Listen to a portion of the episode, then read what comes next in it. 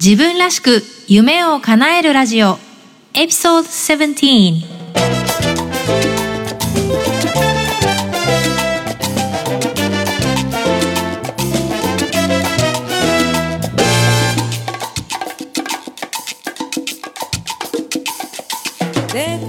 自分らしく夢を叶えるラジオ。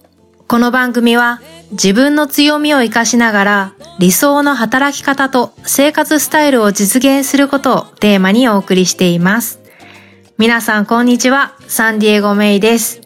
今日もアメリカはカリフォルニア州サンディエゴよりお届けしています。さて、前回、自分らしいビジネスを作る3つのスキルを手に入れようというテーマでお送りしていました。もう聞いていただけたでしょうか？もしまだの方はぜひ聞いていただいて、この自分らしいビジネスを作る3つのスキルを自己診断できるワークをウェブサイト上に準備していますので、無料ダウンロードして活用してみてください。今回は理想のお客さんと働くためにまずすべきことは何？というテーマでお送りします。自分らしく夢を叶えるこんな経験したことないですか？例えばビジネスを始めてみたものの、アプローチしてくるお客さんが一緒に働きたいタイプの人じゃなくて、ちょっと違和感を感じてるとか、自分が引き寄せたお客さんが理想と違っていて、ストレスを感じてしまっている。こんなはずじゃなかったのに。もしこんな経験をしていたり、あるいはまだビジネスはしてないけど、将来できればこんな経験は避けたいなぁと思ってる方に今回の番組をお届けしたいと思います。質問です。ビジネスを始めるときに、まず最初にすることって何ですか？例えば、かっこいい会社名とか屋号を作ることでしょうか？それとも、みんなに素敵だねって言われるような、かっこいいウェブサイトとか、ロゴを作ることでしょうかやっぱビジネスを始めるってすごくワクワクしますよね。だから、ついついこういうのを頑張っちゃう人が多いんですけど、マーケティングの世界では、これを最初にやっちゃうと失敗すると考えられてるんです。とは言っても、もうすでにウェブサイトとかロゴを作っちゃったという人もがっかりしなくても大丈夫なんです。今日は今からでもすぐに取り入れられる方法をご紹介していきます。じゃあビジネスを始めるときに最初にしないといけないことって何ですか？その答えは理想のお客さんを超リアルに想像してその人に120%、200%なりきること。なりきれるくらいにお客さんを深く深く理解することなんです。この理想のお客さんというのを、マーケティングの世界ではアバターって呼ぶんですけど、理想のお客さんを明確にすることは、ビジネスを始めるときはもちろんなんですが、その後に新製品とか新サービスを導入したりとか、ビジネスを拡大するときにも必ず確認すべきことなんです。ビジネスの最初に確認して終わりではなくて、ある意味、毎日頭にイメージが浮かぶぐらいに、常に一緒にいなければいけないのが理想のお客さんのイメージなんですね。理想のお客さんが明確にわかると、どんなメリットがあると思いますか？主に3つあって、1つ目は理想のお客さんの好みそうな製品やサービスがわかる。そして2番目は、理想のお客さんに合う話し方とかトーンで、ニュースレターとかブログとか動画とかを準備できる。そして3番目が、もし理想のお客さんじゃないタイプの人が現れた時に、すぐに気づくことができる。そして、こんなはずじゃなかったのにという状況をできるだけ避けることができるというメリットがあるんです。じゃあ理想のお客さんってどうやって明確にすればいいのって思いますよね。そんな方のために今日も無料でダウンロードできるワークシートを準備していますので、後でダウンロードして活用してみてください。理想のお客さんを見える化するときに大事なことは、1、一人のタイプに絞ること。これがね、結構難しかったりするんですけど、いやだって、うちのお客さんって20代の人もいれば40代の人もいるよとかってなるんですけど、それをあえてもう一人の人にしてしまうっていうことなんですね。ここで理想のお客さんを一人のタイプに絞るからといって、他のタイプの人は引き寄せないっていう意味じゃないんです。ここはあくまでマーケティングとして考えるときに、一人のお客さんを考えるっていうことなんですね。そして2番目。すぐにイメージが湧くように、超リアルに人物設定をするっていうことです。理想のお客さんって言ったときに、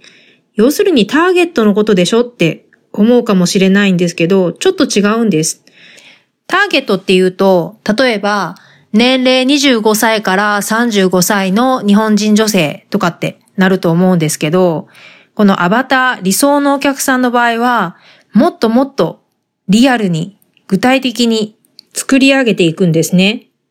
ここで一つ私が理想のお客さん、アバターの例を作ってみようと思います。本当にいい加減な例なので参考にしないでほしいんですけど、作り方は参考にしてくださいね。例えば、私のビジネスが、えー、犬のトリマーの先生だったとします。つまり、犬の髪の毛とか爪をきれいにすることを教えるのを仕事にしていて、えー、お客さん、生徒さんっていうのは、えー、犬のトリマーになりたい人だとしますよね。そしたらこういうふうにするんです。えー、名前は、かなさんで、23歳の女性。えー、短大に行って、えー、事務職には着いたんだけど、仕事が面白くない。えー、髪の毛は、そうですね、肩ぐらいで、ちょっと染めてて、ウェーブがかかってる。えー、両親との3人暮らしで、犬を1匹飼っていて、えー、彼氏はいないんだけど、週末は女友達とお洋服を買いに行くのが楽しみ。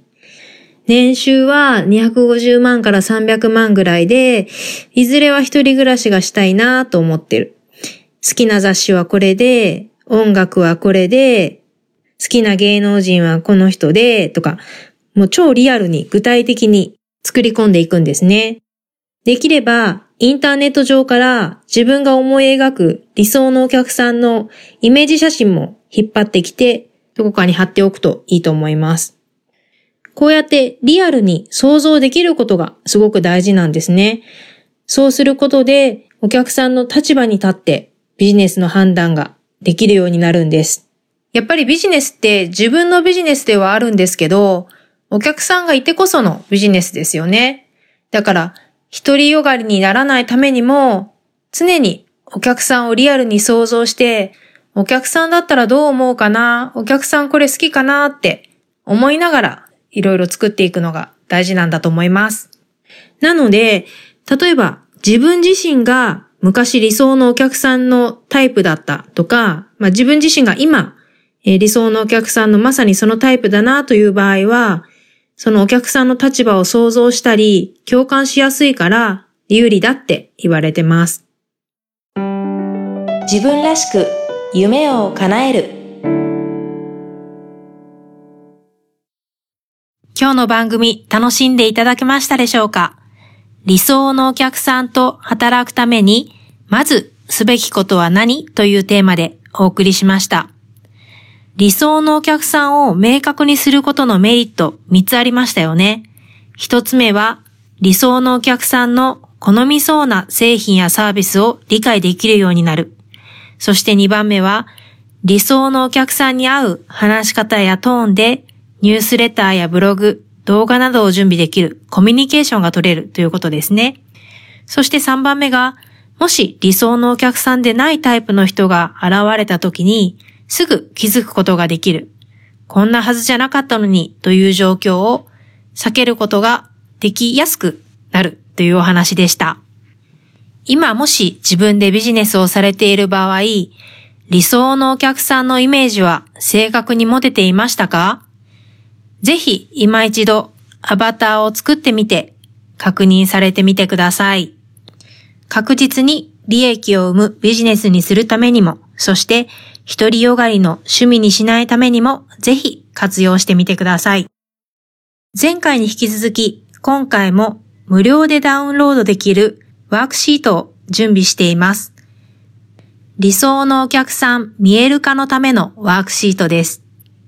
ウェブサイトからダウンロードしてぜひご活用ください。ウェブサイトは www.sandiegomei.com スラッシュ17です。それでは次回も役に立つ面白い内容でお届けしていきますので楽しみにしていてください。